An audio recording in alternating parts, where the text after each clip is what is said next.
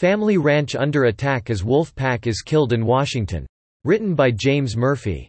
Tuesday, August, 20, 2019.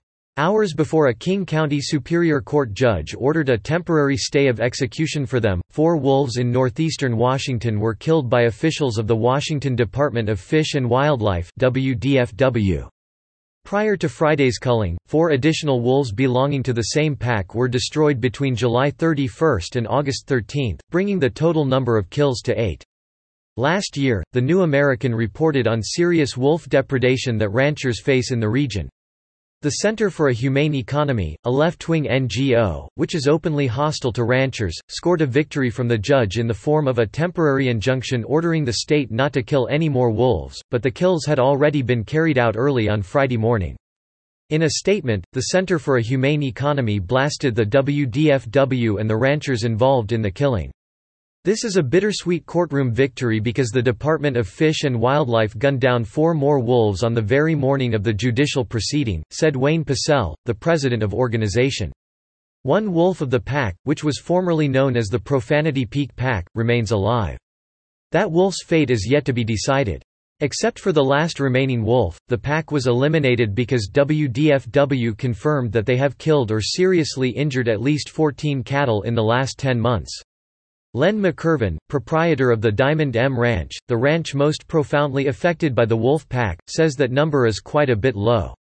It's over 30 kills in the last year, said Len McIrvin, the proprietor of the Diamond M. As McIrvin explains it, often the WDFW will investigate a depredation and determine that wolves might have eaten the livestock, but are reluctant to list that as the cause of death.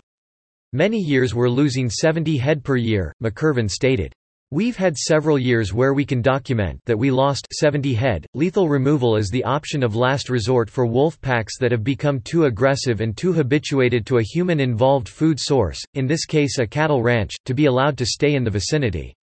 Ranchers must meet an extremely high standard of evidence to get the state to act against wolf depredation. Prior to any state intervention in cases of wolf depredation, ranchers must prove to the WDFW that they took reasonable, non-lethal steps to protect their livestock. Even so, hostile NGOs accuse the family of not taking such measures. The family, refuses to take common-sense measures to protect its cattle from predators, according to the Center for a Humane Economy statement. But common-sense measures are in the eye of the beholder. One such common sense measure that NGOs and media have endorsed is the use of air dancers, those floppy, inflated stick men you often see in front of car dealerships, to scare the wolves away. While this is the one non-lethal measure of dealing with wolves that McIrvin does not have personal experience with, he has done everything the WDFW has asked. If you're going to get any help from the WDFW, you better live by their recommendations, McIrvin told the Capital Press in July. It's estimated that each wolf killed by the WDFW costs the state $20,000. But that cost is inflated simply because it's a government operation involving multiple personnel and helicopters to accomplish the task.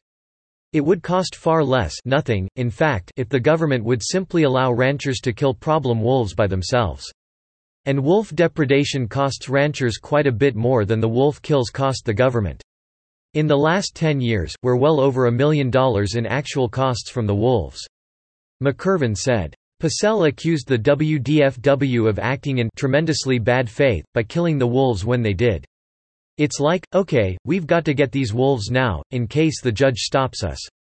Pacelle said. But WDFW spokesperson Stacy Lehman said it was a case of unfortunate timing, and nothing nefarious was behind the killing of the wolves in the hours prior to their judicial reprieve.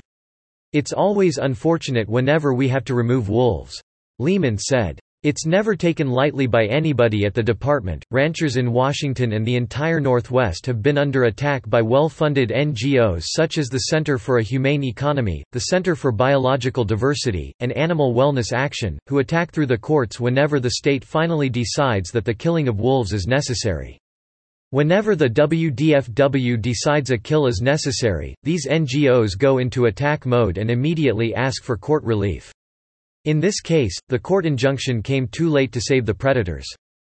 Wolves had been previously wiped out in almost all of the lower 48 states and were gone entirely from Washington state and the entire northwest United States, excluding Alaska.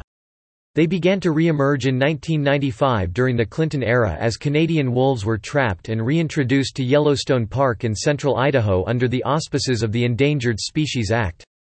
That reintroduction, along with the more natural drifting of wolves from Canada into Montana, have strained the resources of ranching families such as the McIrvins.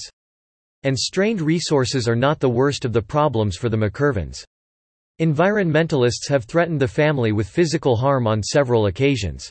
In the past, the family has received death threats, not only directed at those involved in the ranching operations, but at their children as well.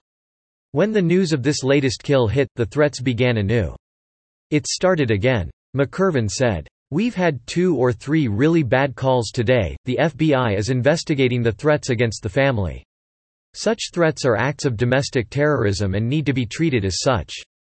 Subscribe to The New American and listen to more by clicking podcast on the top right corner of our homepage.